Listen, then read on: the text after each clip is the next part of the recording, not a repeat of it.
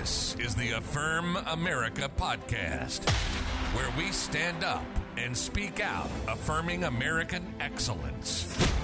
Coming to you deep in the heart of the Midwest, located in an undisclosed log cabin on the outskirts of town. Your host, Marquis Vandemark.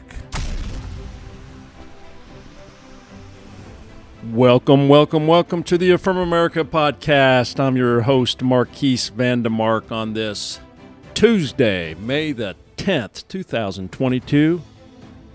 We got another beautiful day here in the Midwest. Blue skies up in the 80s today. It's a great time to be alive in the greatest nation on God's green earth. Thanks for joining us today. If you haven't subscribed yet, please join our podcast at affirmamerica.com. Put in your email address. We'll notify you of a new episode once it comes out. You can reach me at marquis at affirmamerica.com. That's M A R Q U I S at affirmamerica.com. All right, so today I have uh, kind of some breaking uh, important news that I want to share with you.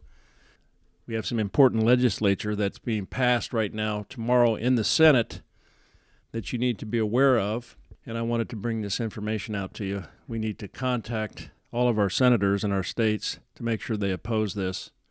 You may not be aware of what's going on, but let me tell you a little bit about it. Heritage Action has a notice sent out to all of its sentinels, which I'm a member of, and I'm going to let Janine explain this to us so that we got a good idea of why this is so important. So let's listen to her uh, weekly podcast, and then we'll talk about some action steps right after her podcast.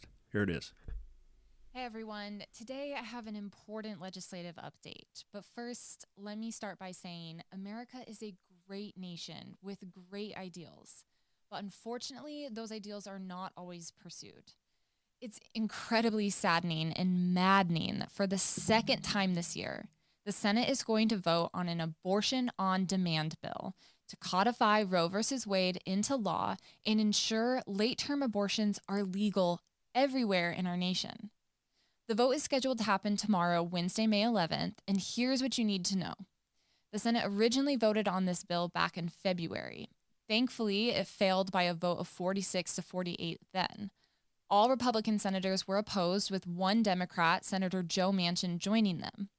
For tomorrow's vote, the bill would need 60 votes to pass, as Sinema and Manchin have again reiterated their refusal to nuke the filibuster and lower that threshold to 51 votes. Even then, without a filibuster, it would still fail, as Manchin, the last pro life Democrat, is opposed. Okay, but this is important. Let's talk about what's in the bill. The official name of the bill is the Women's Health Protection Act, but I've been calling it the Abortion for All Act because that's what it does. The key word here is all. Abortion would be legal for all nine months of pregnancy.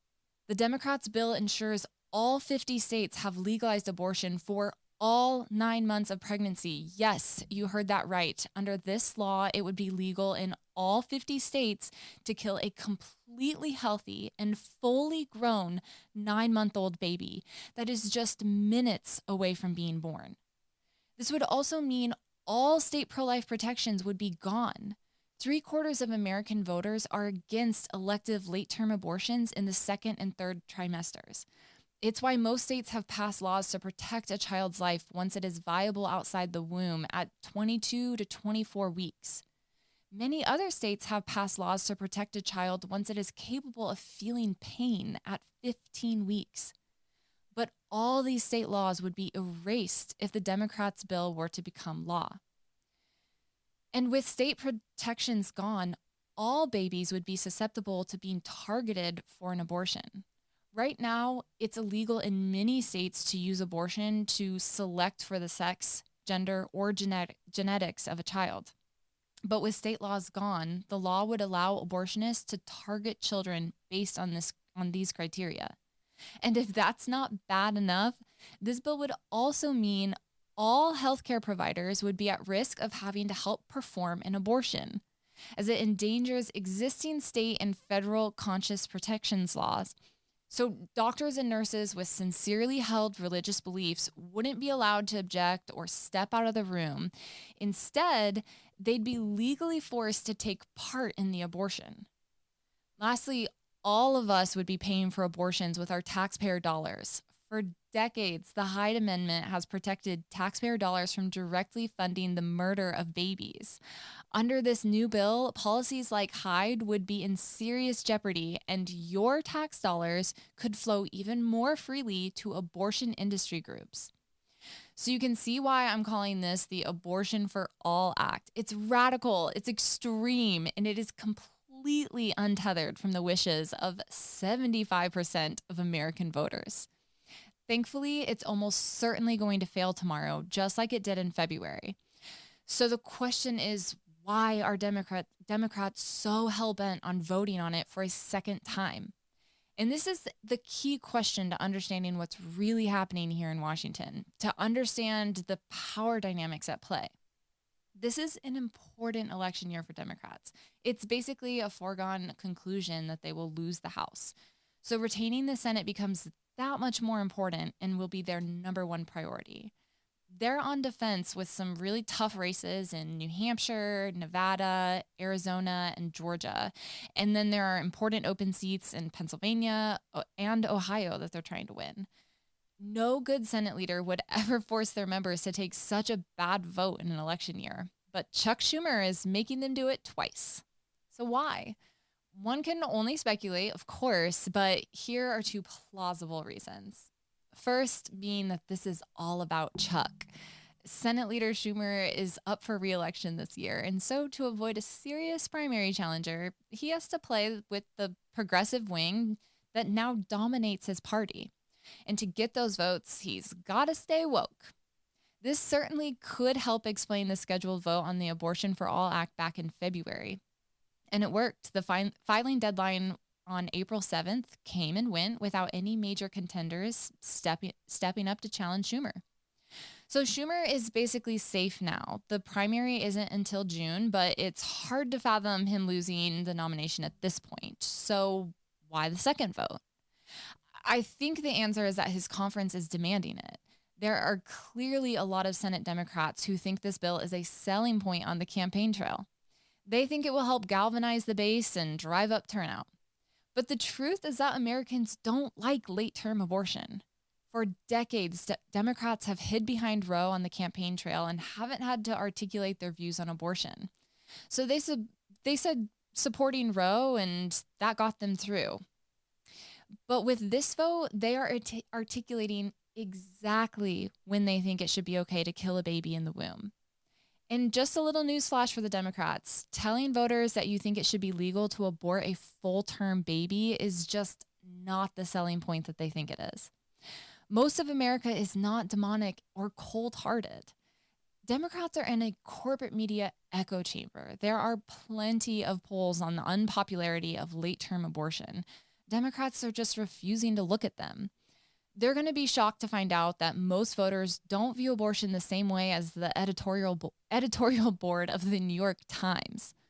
Americans are focused on their families, their jobs, inflation, and the economy.